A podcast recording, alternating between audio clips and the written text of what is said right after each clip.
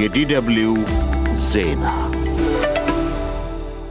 ጤና ይስጥልኝ አድማጮች። በመጀመሪያም ዋና ዋና ርዕሶቹ በኢትዮጵያ ኦርቶዶክስ ተዋሕዶ ቤተ ክርስቲያን የማዕከላዊ ጎንደር ዞን ሀገረ ስብከት ስራ አስኪያጅ ገዳይ አለመያዙን ሀገረ ስብከቱ አስታወቀ። ሀገረ ስብከቱ የስራ አስኪያጁን ገዳይ ለመያዝ መንግስት እየጣረ ነው ሲል ለዶይቼ ቬለ አስታውቋል። የምስራቅ አፍሪቃ የልማት በይነ መንግስታት ባለስልጣን በምህጻሩ ኢጋድ የሱዳን ተፋላሚ ኃይሎች መሪዎች ተገናኝተው ለመነጋገር ተስማምተዋል ሲል ትናንት መግለጫ ቢያወጣም ሁለቱም ወገኖች ባስቀመጧቸው ቅድመ ሁኔታዎች ምክንያት መደራደራቸው አጠራጣሪ ነው ተብሏል። የሱዳን ጦር ኃይል ያስቀመጠው ቅድመ ሁኔታ በኢጋድ መግለጫ ባለመካተቱ ለመግለጫው እውቅና አልሰጥም ሲል፣ የፈጥኖ ደራሹ ኃይል ደግሞ ድርድሩን የሚቀበለው የጦር ኃይሉ መሪ ቡርሃን በርዕሰ ብሔር ደረጃ ካልተሳተፉ ነው ብለዋል። የተባበሩት መንግስታት ድርጅት በጎርጎሮሳዊ 2024 ዓ ም በዓለም ዙሪያ ለ180 ሚሊዮን ሰዎች ህይወት አድን እርዳታ ለማድረስ የ46.6 ቢሊዮን ዶላር የእርዳታ ጥሪ ያቀረበ። ድርጅቱ በተለይ ችግሩ የጠናባቸው ሲል ከጠቀሳቸው አምስት ሀገራት አንዷ ለሆነችው ኢትዮጵያ የ2.9 ቢሊዮን ዶላር እርዳታ ጠይቋል። ዜናው በዝርዝር በኢትዮጵያ ኦርቶዶክስ ተዋሕዶ ቤተ ክርስቲያን የማዕከላዊ ጎንደር ዞን ሀገረ ስብከት ስራ አስኪያጅን ገዳይ ለመያዝ መንግስት እየጣረ ነው ሲል ሀገረ ስብከቱ አስታወቀ። የሀገረ ስብከቱ ጸሐፊ በኩረ ስዩማን አይንሸት ሞገስ ቬለ እንደተናገሩት የሀገረ ስብከቱ ስራ አስኪያጅ የበኩረ ትጉሃን ዘራዳዊት ኃይሉ ገዳይ ይህ ዘገባ እስከተጠናቀረበት እስከ ዛሬ ከሰዓት በኋላ ድረስ አልተያዘም። በኩረ ትጉሃን ዘራ ኃይሉ ትናንት ማለዳ 11 ሰዓት ተኩል በጎንደር ከተማ በሀገረ ስብከቱ መንበረ ጵጵስና በር ላይ ማንነቱ ባልታወቀ ሰው መገደላቸውን የሀገረ ስብከቱ ጸሐፊ ለዶይቼ ተናግረዋል። ገዳያቸው ለመያዝም ግብረ ኃይል ተደራጅቶ እየሰራ ነውም ብለዋል። ተከታተሉ ነው። እየተከታተሉ ነው። አዎ ግብረ ኃይል በደንብ ተቋቁሞ የምርመራ ግብረ ኃይል ተቋቁሞ በደንብ እየጠሩ ነው እነሱ ያው ሰዓቱ በግምት አስራ አንድ ተኩል ይሆናል ይነጋ ሲል ወደ እንፍራዝ ለአገልግሎት ሊሄድ ከቤቱ ተነስቶ ወደ መንበረ ጵጵስናው ሲመጣ ከመንበረ ጵጵስናው ደጃፍ ላይ ነው በቃ የተመታ። ትናንት የተገደሉት የማዕከላዊ ጎንደር ዞን ሀገረ ስብከት ስራ አስኪያጅ በኩረ ትጉሃን ዘራ ዳዊት ኃይሉ አስከሬን ዛሬ ወደ ትውልድ ቦታቸው መሸኘቱንም ጸሐፊው ተናግረዋል። ወደ ዛ መሸኛ ተደርጎ ዛሬ ከመስቀል አደባባይ የሽኝት ፕሮግራም ተካሂዶ ወደ ትውልድ ቦታው አስከሬኑ እየተጓዘ ነው። እዚህ ደቡብ ጎንደር ላይ ጋይንት ጋይንት ወረዳ ላይ ነው። አቃቤት ማርያም የምትባል ቦታ ናት። በዚሁ በጎንደር ከተማ ባሳለፍነው ሳምንትም አንድ ሌላ የአቋቋም መምህር ተደብድበው መገደላቸውን እንደሚያውቁና በገዳይነት የተጠረጠረው መያዙንም መስማታቸውን ቀሲስ አሰፋ የተባሉ የጎንደር ከተማ ነዋሪ ለዶይቼ ቬለ መናገራቸውን አለምነው መኮንን ከባህር ዳር ዘግቧል። የተባበሩት መንግስታት ድርጅት በመጪው የጎርጎሮሳውያኑ 2024 ዓ ም በዓለም ዙሪያ ተስፋ አስቆራጭ ሁኔታ ውስጥ ለሚገኙ 180 ሚሊዮን ሰዎች ህይወት አድን እርዳታ ለማድረስ 46.6 ቢሊዮን ዶላር እንደሚያስፈልገው አስታወቀ። የድርጅቱ የሰብአዊ እርዳታዎች አስተባባሪ ቢሮ ኃላፊ ማርቲን ግሪፍስ ዛሬ ባወጡት መግለጫ መሰረት ጥሪው የሚመለከተው እርዳታ በእጅጉ የሚያሻቸውን 72 ሀገራት ነው።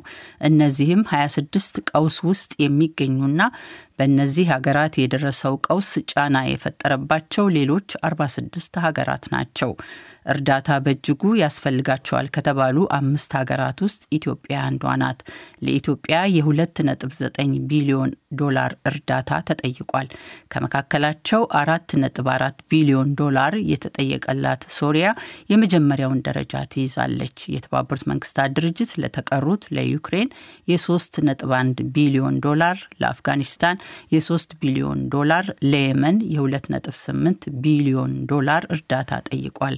ግሪፍስ እንዳሉት የዓለም አቀፉ ማህበረሰብ ልገሳ ከሚፈለገው እርዳታ ጋር እየተመጣጠነ አይደለም። በመገባደድ ላይ ባለው በጎርጎሮሳዊ 2023 ዓ ም ድርጅቱ 56.7 ቢሊዮን ዶላር እርዳታ ጠይቆ ያገኘው ግን 35 በመቶውን ብቻ መሆኑን አስታውቋል። በዚህ ምክንያትም ትኩረቱን ችግሩ በእጅጉ ወደ ጠናባቸው ሀገራት ብቻ በማድረግ ለመጪው ጎርጎሮሳዊ 2024 ዓ ም የእርዳታ ጥሪውን ወደ 46.6 ቢሊዮን ዩሮ ዝቅ ማድረጉን ገልጿል።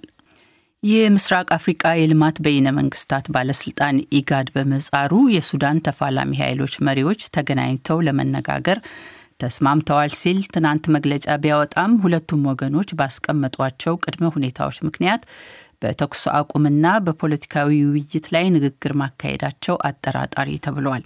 ከዩናይትድ ስቴትስና ከሳውዲ አረቢያ ጋር የሱዳን ውጊያ እንዲያበቃ ለመሸምገል ሲጥር የቆየው ኢጋድ ትናንት እሁድ ባወጣው መግለጫ የሱዳን ጦር ኃይል አዛዥ ጀኔራል አብዱልፈታህ አልቡርሃንና የፈጥኖ ደራሹ ኃይል መሪ መሐመድ ሐምዳን ዳግሎ ጦርነቱ ከተጀመረ ወዲህ ለመጀመሪያ ጊዜ ለመነጋገር ተስማምተዋል ሲል አስታውቆ ነበረ።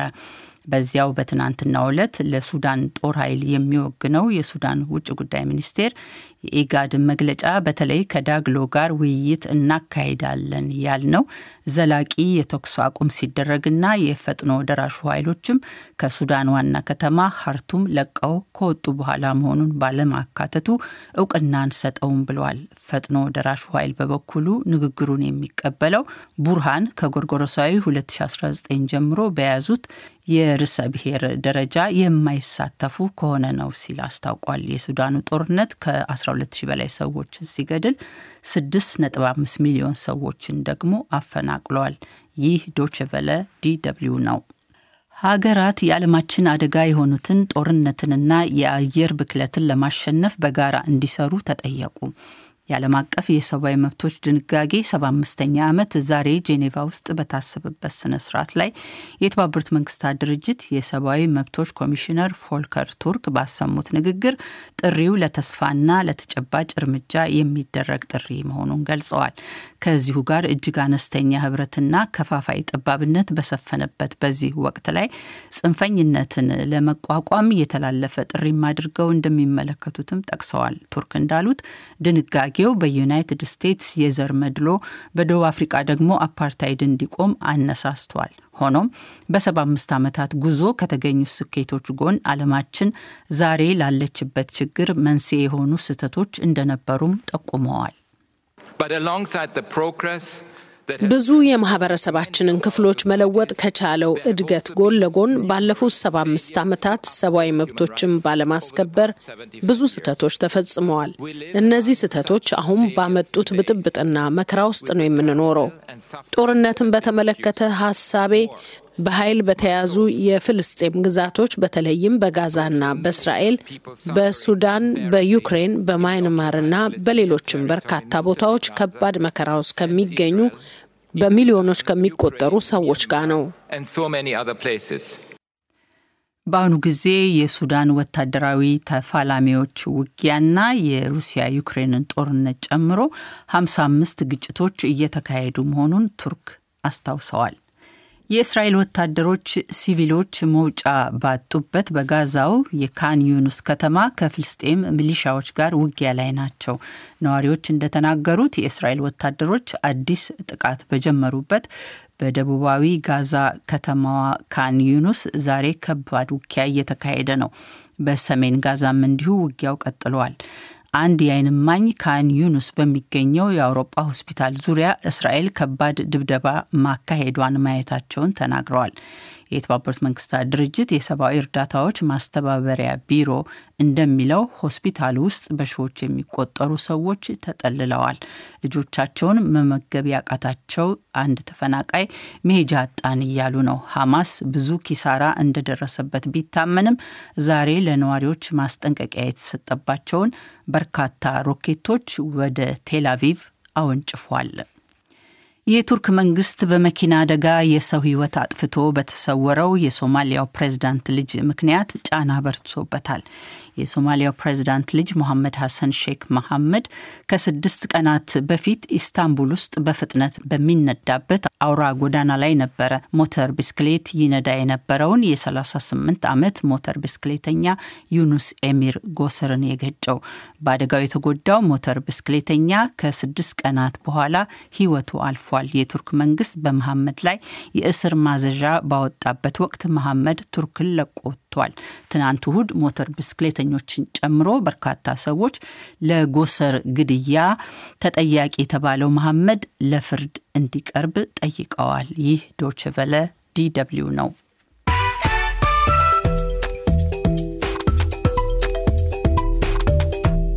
ከዶች ቨለ ዜናውን ለማብቃት እነሆ ዋና ዋና ርዕሶቹን በድጋሚ በኢትዮጵያ ኦርቶዶክስ ተዋሕዶ ቤተ ክርስቲያን የማዕከላዊ ጎንደር ዞን ሀገረ ስብከት ስራ አስኪያጅ ገዳይ አለመያዙን ሀገረ ስብከቱ አስታወቀ። የምስራቅ አፍሪቃ የልማት በይነ መንግስታት ባለስልጣን ኢጋድ የሱዳን ተፋላሚ ኃይሎች መሪዎች ተገናኝተው ለመነጋገር ተስማምተዋል ሲል ትናንት መግለጫ ቢያወጣም ሁለቱም ወገኖች ባስቀመጧቸው ቅድመ ሁኔታዎች ምክንያት መደራደራቸው አጠራጣሪ ነው ተብሏል። የተባበሩት መንግስታት ድርጅት በጎርጎሮሳዊ 2024 ዓ ም በዓለም ዙሪያ ለ180 ሚሊዮን ሰዎች ህይወት አድን እርዳታ ለማድረስ የ46.6 ቢሊዮን ዶላር የእርዳታ ጥሪ ያቀረበ። ዜናው በዚሁ አበቃ።